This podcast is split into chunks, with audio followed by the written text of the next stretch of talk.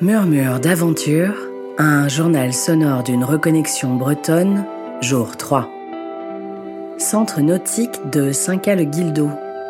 Début d'après-midi, plein soleil, un fondu enchaîné de bleu azur envahit la baie.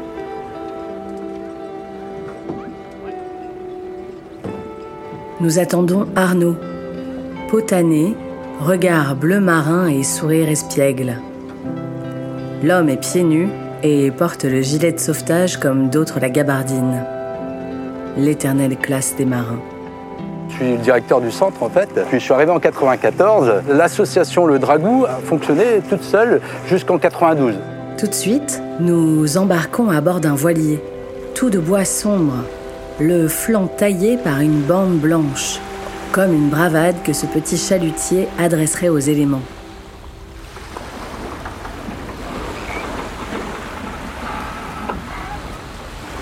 Le dragou, c'est le nom du type de bateau.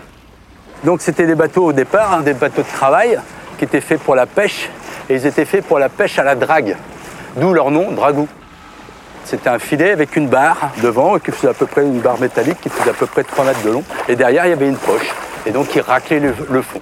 Comme aujourd'hui, la richesse de la région, hein, eh ben, c'était euh, la coquille Saint-Jacques. Et donc, ils allaient pêcher la coquille Saint-Jacques, mais pas que. Ils pêchaient aussi euh, pas mal de poissons plats, tout ce qu'il y avait dans le fond, en fait, hein, et surtout de l'arrêt. Pour mettre cap au large, le dragou ajuste ses voiles. On pouvait gréer le bateau. Alors gréer hein, le bateau, c'est mettre des voiles. On a quatre voiles sur ce bateau possible. Il y a le foc qui est la voile d'avant, comme sur tous les bateaux. Ensuite, il y a la misaine qui se met sur le mât de misaine. Et ici, ensuite, on a le taille-vent qui se met sur le grand mât. Et au-dessus, on pouvait rajouter un hunier.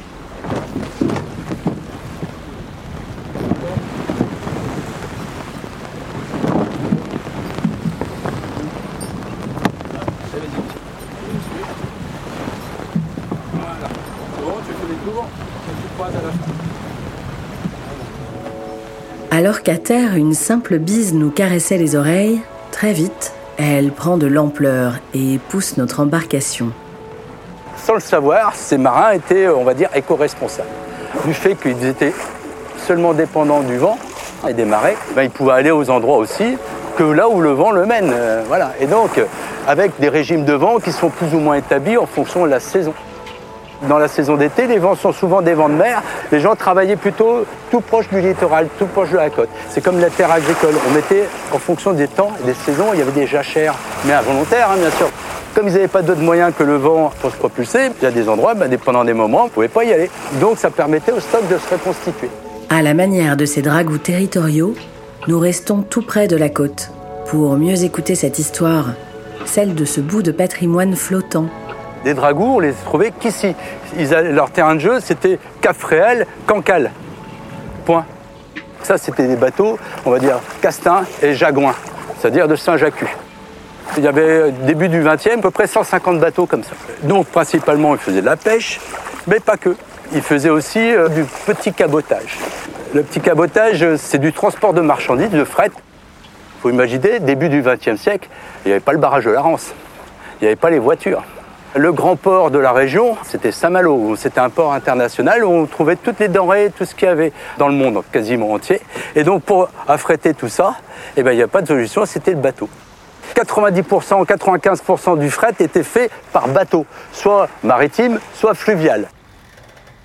Donc pour faire euh, fonctionner ces bateaux, ils étaient trois à bord. Il y avait euh, le patron, qui était souvent le propriétaire, c'était des petits bateaux, un marin et un mousse. C'était le plus jeune forcément, hein, et donc le moins costaud. Et surtout, il pêchait. Et pour pêcher, il mettait la drague à l'eau et il faisait la- remonter. C'était quand même très physique. C'est pour ça que le mousse, il servait de barreur et de pilote automatique. Pareil pour la petite histoire, sur la petite pêche, comme là, la petite pêche, les, les mousses, ils avaient le droit d'embarquer à partir de 10 ans. Sur la grande pêche, celle qui partait à Terre-Neuve, à Terre-Neuve ou à- en Islande, les mousses partaient avec 12 ans. C'était des campagnes de 6 mois.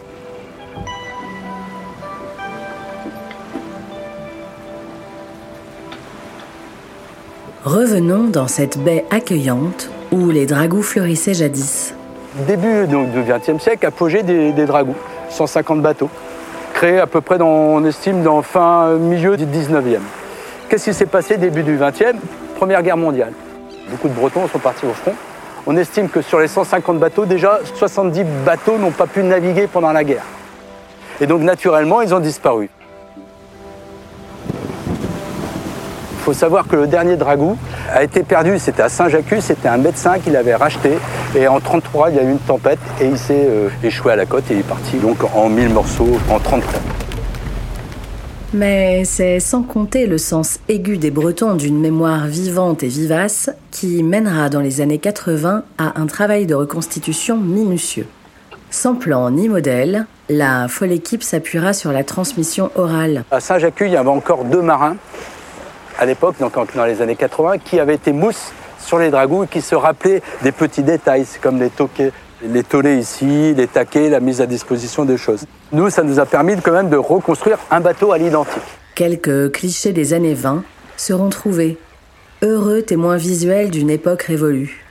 Après-guerre, c'était pour tout le monde la, fin de la Première Guerre mondiale, euh, bah, les années folles. Les gens sont quand même venus à, la mer et il y avait encore des dragouts, donc il y a eu les premières photos, les cartes postales, etc.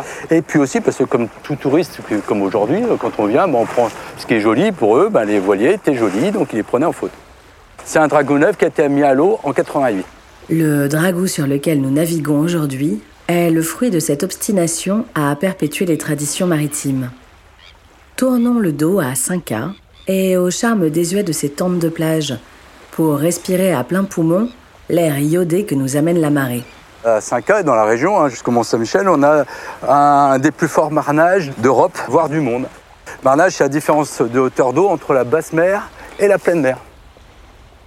Ça va euh, affecter le, type de navigation de ces bateaux-là, hein, comment ils naviguaient avant. Ce qui veut dire, si on déplace 13 mètres d'eau en 6 heures, que c'est le temps d'une marée, forcément, on va être obligé d'augmenter la vitesse, c'est-à-dire d'augmenter les courants. Et donc, on est dans une zone de fort courant vu qu'on a beaucoup de marnage. Sortir de la baie et comprendre le sens du courant pour orienter notre périple. S'inspirer des anciens qui savaient lire dans les marées. Ah, soit la descendante, soit la montante, ça dépendait où ils voulaient aller. Leur direction était un petit peu euh, due et créée par la marée. Marée montante, ils allaient à Saint-Malo, à marée descendante, ils allaient vers Fréhel. Suspendre notre geste pour prendre conscience de cette ouverture sur le grand large. Apercevoir au loin une proéminence inattendue. Ça, c'est les îles des Ébiens. Au-dessus, tu as la, tour des Ébiens, une tour Vauban en fait. Hein.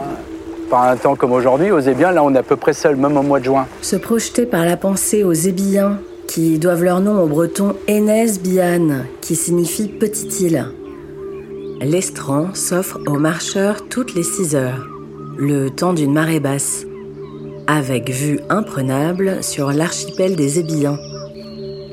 Et parce que la marée ne nous poussera pas dans ce sens ce jour-là, tentons de sentir à distance l'ambiance de Saint-Jacques de la mer. C'est facile, il suffit d'arpenter cette vaste langue de sable à pied. Entre flaques d'eau de mer où patientent petits crabes et anémones languissantes, et bancs de sable sous lesquels on soupçonne couteaux, coques et palourdes.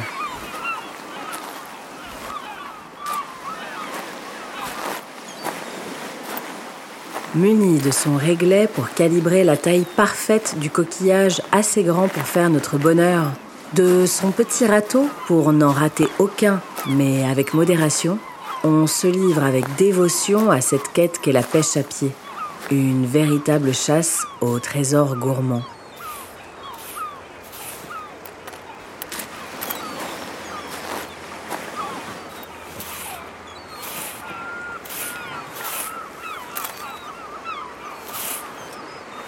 Silencieusement, on se récite la recette des pâtes aux coques. Bien les laver dans de l'eau de mer, tailler finement une échalote de Roscoff et une gousse d'ail. Jeter les coques dans une poêle bien chaude. Ajouter l'ail, les échalotes, puis le vin blanc. 3-4 minutes, pas plus. Et on réserve.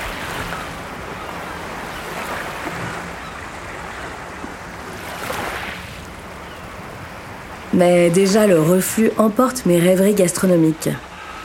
c'est des conditions extraordinaires. Vous allez sur la baie de la Fresnay, vous remontez toute la baie de la Fresnay, vous allez, il y a plein de petites plages et petites criques, vous avez des trous d'eau. C'est ça aussi qui est quand même superbe ici, c'est que vous avez des trous d'eau avec des couleurs émeraude. Émeraude. Nous y voici, sur cette côte où le regard se perd dans les profondeurs marines. Vous mouillez là, vous pouvez plonger. J'aime bien la, toute la baie de la Fresnay aussi, c'est assez sauvage.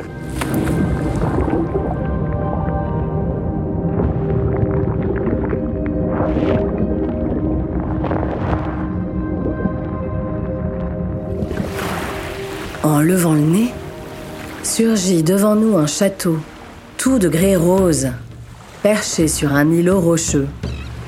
Par la terre, seuls deux ponts-levis permettent l'accès au fort Lalatte.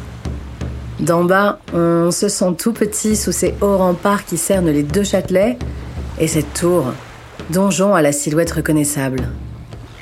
Tout dans cette masse imposante inspire le respect pour le statut d'imprenable du fort Lalatte.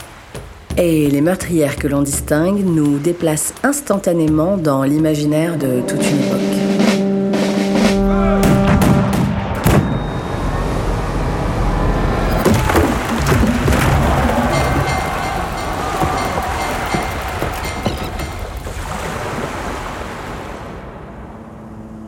Nous dépassons le fort et découvrons une côte vierge de toute trace humaine. Sur plusieurs kilomètres, arpentée par le sentier des douaniers, la nature règne, luxuriante. Genêts, pruneliers, aubépines dont les fleurs s'allument comme de joyeuses guirlandes au-dessus des baies désertées. Puis le plateau s'érode pour faire place à la lande, composition impressionniste de vert, du jaune des ajoncs et du violet de la bruyère. Bientôt, la côte se découpe et c'est un désordre de schistes et de grès qui s'avance dans la mer, conquérant à sa place. Les falaises dominantes accueillent des colonies d'oiseaux nicheurs. Une sensation de début du monde plane ici, portée par le vol des goélands.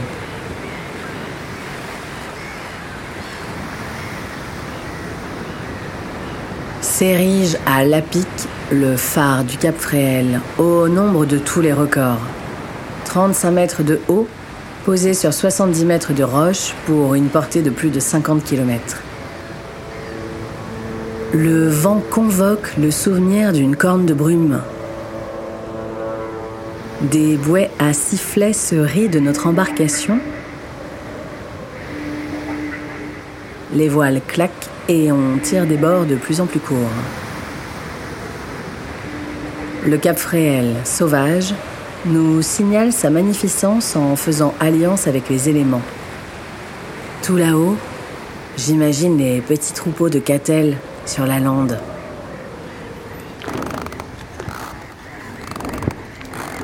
Tout à coup, le cap passé, tout se calme.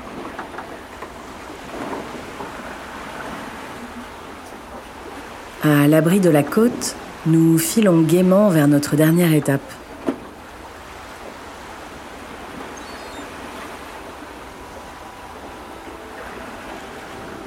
Retour sur Terre et près des nôtres.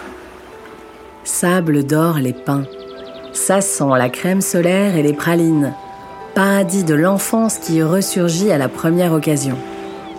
Le sable doré semble une caresse pour le paysage, au loin, les villas donnent un air de petit Deauville à la station. On pourrait presque se projeter dans le cliché dont nous parlait Arnaud tout à l'heure.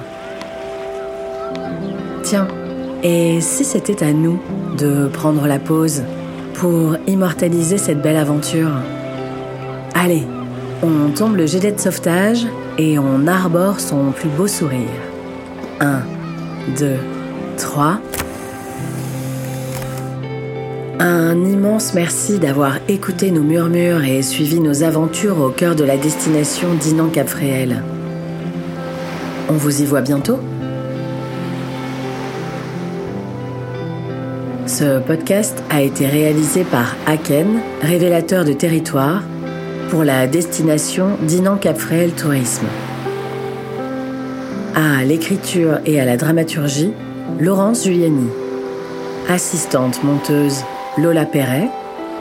Prise de son in situ, César Lambiliotte.